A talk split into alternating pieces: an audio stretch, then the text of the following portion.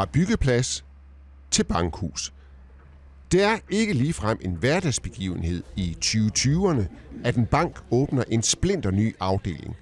Men det er ikke desto mindre, hvad Jyske Bank har gjort i Næstved, hvor bankens forretningsområder, privat, erhverv, private banking og landbrug nu blevet samlet under et fælles nybygget tag på Handelsskolevej. Det betyder jo, at vi har skabt en rigtig dynamisk arbejdsplads, hvor vi har mulighed for at give kunderne en rigtig god oplevelse i nogle fysiske rammer, som vi ikke har haft mulighed for at have før.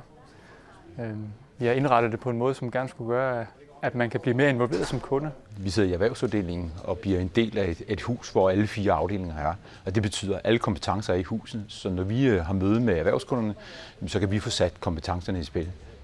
Onsdag den 18. januar Velkommen til. Ja, tak. var der så åbent hus i de nye lokaler med inviterede gæster og tale af borgmesteren.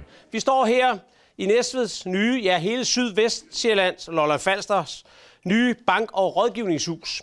Og så skal det jo heller ikke være nogen hemmelighed, at jeg som borgmester er utrolig glad for, når der kommer nye arbejdspladser til byen og kommunen. Men det hele handler selvfølgelig i sidste ende om at give kunderne den bedst mulige oplevelse. En af de store forskelle, det er, at vi har rykket ud fra, fra midtbyen og så ud, øh, hvor der er parkeringspladser.